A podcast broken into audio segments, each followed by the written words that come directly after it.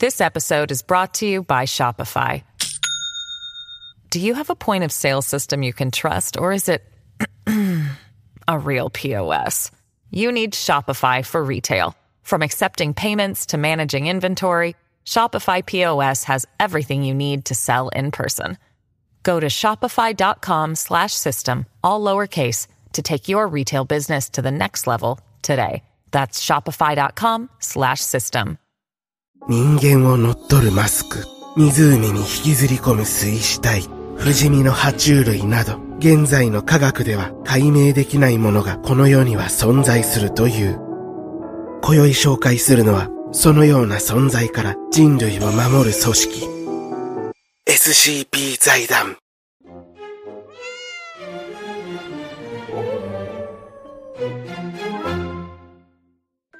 皆さんどうも、キキョウと申します。今回は SCP 財団について紹介していきます。いや、それ何って思う人もいるかもしれないけど、僕も去年動画のコメント欄でその存在を知りました。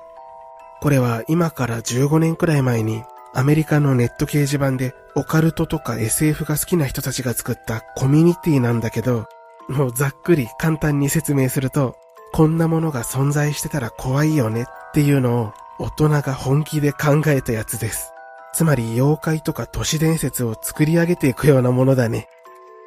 ただこの世の中には未だに科学で証明できないようなことはいくつも存在します。それこそ僕は幽霊とか宇宙人は実在すると思ってるしさ。今日これから紹介するものも全てがただのフィクションかどうかはあなたの目でお確かめください。それでは早速見ていきましょう。 SCP 財団。この世には人間の理解を超える生物、物体、空間や現象などが存在する。これらは SCP オブジェクトと呼ばれ、時代によって神として崇められたり、悪魔として恐れられてきた。そのような存在から人類を守ってきたのが SCP 財団である。市民が安全に暮らせるように世界中で活動しており、その名称は財団の使命である確保、収容、保護の頭文字からなっている。 SCP オブジェクトは財団が定めた収容の難易度によって大きく3つのクラスに分けられている。今回はその中でも最も収容難易度の高いケテルクラスのオブジェクトを見ていこう。もしあなたが財団の人間だった場合、どのオブジェクトの調査に向かいますか？ SCP-106 オールドマン。最初に紹介するのはゾンビのような見た目をした人型の生命体である。その体は黒い粘液に覆われており、触れたものを皆腐らせて崩壊させてしまうという。移動速度は速くないが、その代わりにオールドマンはある特殊能力を持っている。それは異次元空間の生成である。その空間を利用して獲物を引きずり込んだり、瞬間移動を可能にするのだ。ヒロアカでいうところの死柄木弔と黒霧が混ざったような能力をしてるね。強すぎ。オールドマンは10歳から25歳の人間を好んで襲うと言われているが、その目的は食べるためではなく、いたぶることを楽しんでいると考えられている。だが、そんなオールドマンにも弱点があり、複雑な構造の物体を目の前にすると混乱してしまうという。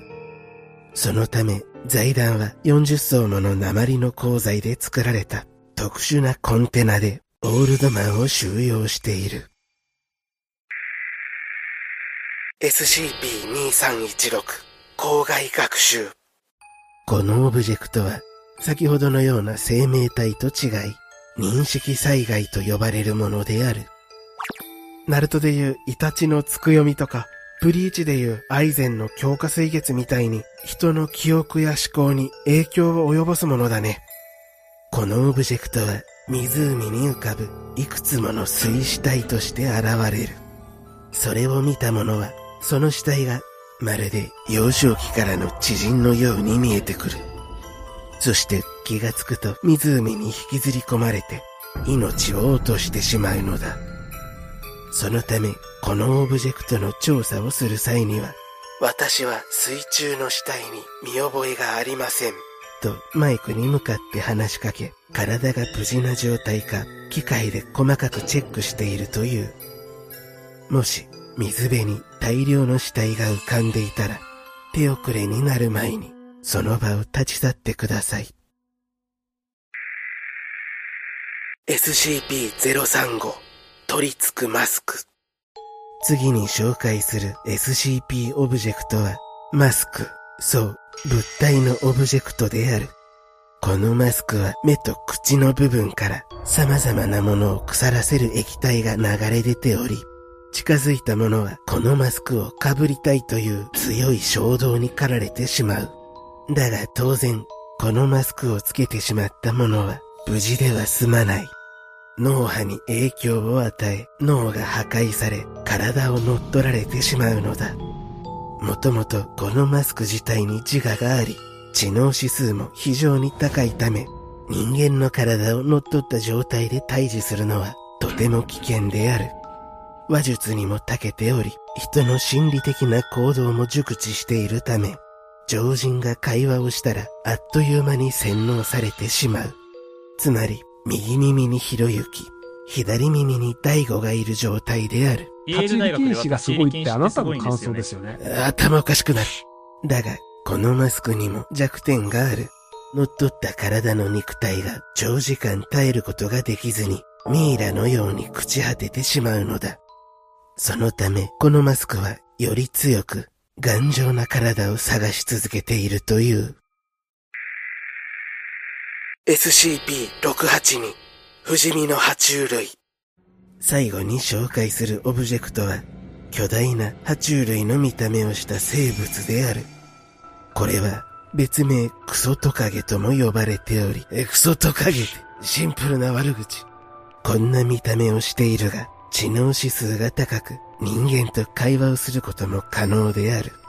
また攻撃力や素早さ、回復力なども高く、体を真っ二つに切断してもそれぞれが再生し、最終的に2体のクソトカゲになったという。その再生力は凄まじく、体の 87% を失っても活動を続けていたほどである。だが何より恐ろしいのは、受けた攻撃に対する耐性を持つことである。例えば強力な炎で焼き尽くそうとした場合、確実に息の根を止めなければ、炎に耐性のできたクソトカゲが誕生してしまうのである。そう、半端な攻撃をすればするほど、より一層無敵の体へなってゆく、まさに不死身の爬虫類である。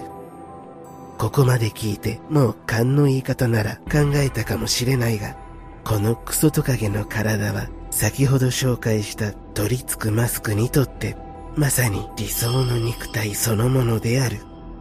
そのため財団はこの2つのオブジェクトが決して接触することのないように細心の注意を払っているという。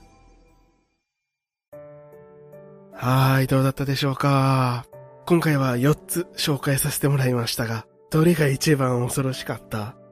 どれに遭遇しても完全にゲームオーバーだけど、